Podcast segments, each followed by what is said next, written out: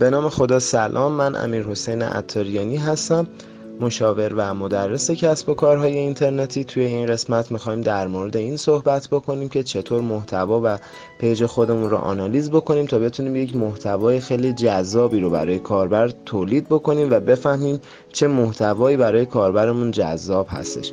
خب اول باید ببینیم که چطور محتوا رو تولید بکنیم و چطور پیجمون رو بررسی کنیم. خب بهترین ابزار برای بررسی پیجمون ابزار insight خود اینستاگرام هستش که از دو قسمت قابل دسترسی هست. اما این رو حتما باید بدونید که برای استفاده از این ابزار حتما باید اکانت خودتون رو business ی کرده باشید و اون رو به فیسبوک متصل کرده باشید. خب چطور دسترسی داشته باشید به این ابزار؟ از دو طریق می‌تونید دسترسی داشته باشید. قسمت اول در پایین پستتون هستش که می‌تونید اونجا روی دکمه insight کلیک بکنید و اطلاعات مربوط و آنالیز مربوط به همون پست رو ببینید. و گزینه دوم این هستش که در صفحه پروفایلتون در گزینه ای که بالای صفحه سمت راست وجود داره سه تا خط هست روی اون کلیک بکنید و روی insight کلیک بکنید. خب قسمت های مختلفی داره. ما توی این قسمت می‌خوایم در مورد تحلیل محتوا صحبت بکنیم. خب برای استفاده از این قسمت و اینکه بدونیم که چه محتوایی رو باید تولید بکنیم روی قسمت content یعنی محتوا کلیک می‌کنیم.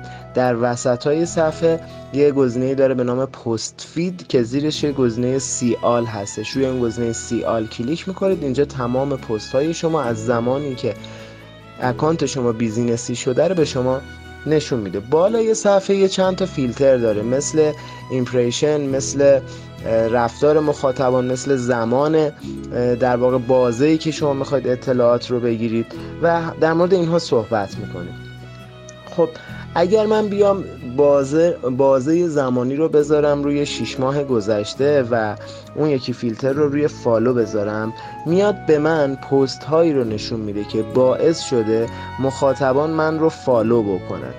و میاد به ترتیب از بیشترین و جذابترین پست به من نشون میده که کدوم یکی از پست ها باعث شده که مخاطبان من رو فالو بکنن. خب من از این پست ها نتیجه می‌گیرم که این پست ها برای مخاطب من جذاب بوده و من میام این پست ها رو دقیقا بررسی می‌کنم زمانش و موضوعش و اینکه چه عکس و یا چه ویدیویی استفاده کردم چه محصولی استفاده کردم نورپردازیشو و تمام اینها رو بررسی می‌کنم برای تولید پست هایی که منجر به افزایش فالوور بشه. اما چند تا گزینه دیگه ای داره مثل engagement مثل reach مثل در واقع impression مثل get direction که هر کدوم مربوط به قسمت خودش هست.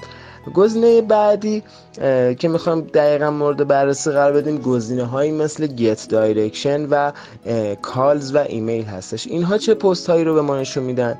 اینها رفتار مخاطب رو به ما نشون میدن به ما زمانی که ما پستی رو منتشر کردیم که مخاطبمون رو وادار کردیم به ما تماس بگیره.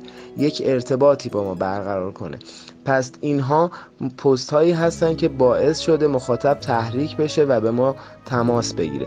و ما می‌تونیم از این پست ها هم استفاده بکنیم برای اینکه بتونیم محصول خودمون رو به فروش برسونیم و اینها پست هایی هستن که در واقع call to action توش اتفاق افتاده و خیلی جذاب بوده. اما بقیه چی هستش مثل engagement مثل reach اینها پست هایی رو به ما نشون میدن که باعث افزایش تعامل کاربر با پست ما شده.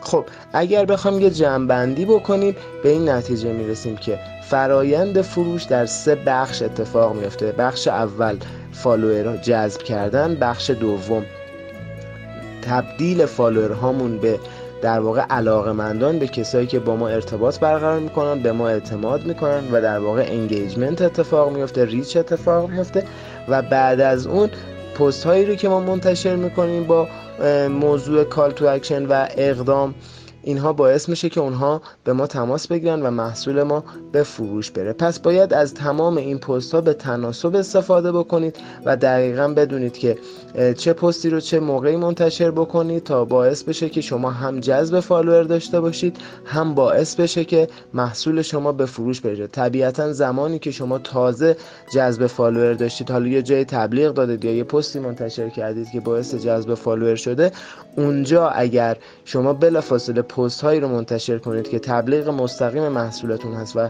call to action هست اونها منجر به فروش نخواهد شد و باعث ریزش follower های شما خواهد شد. براتون آرزوی موفقیت می‌کنم.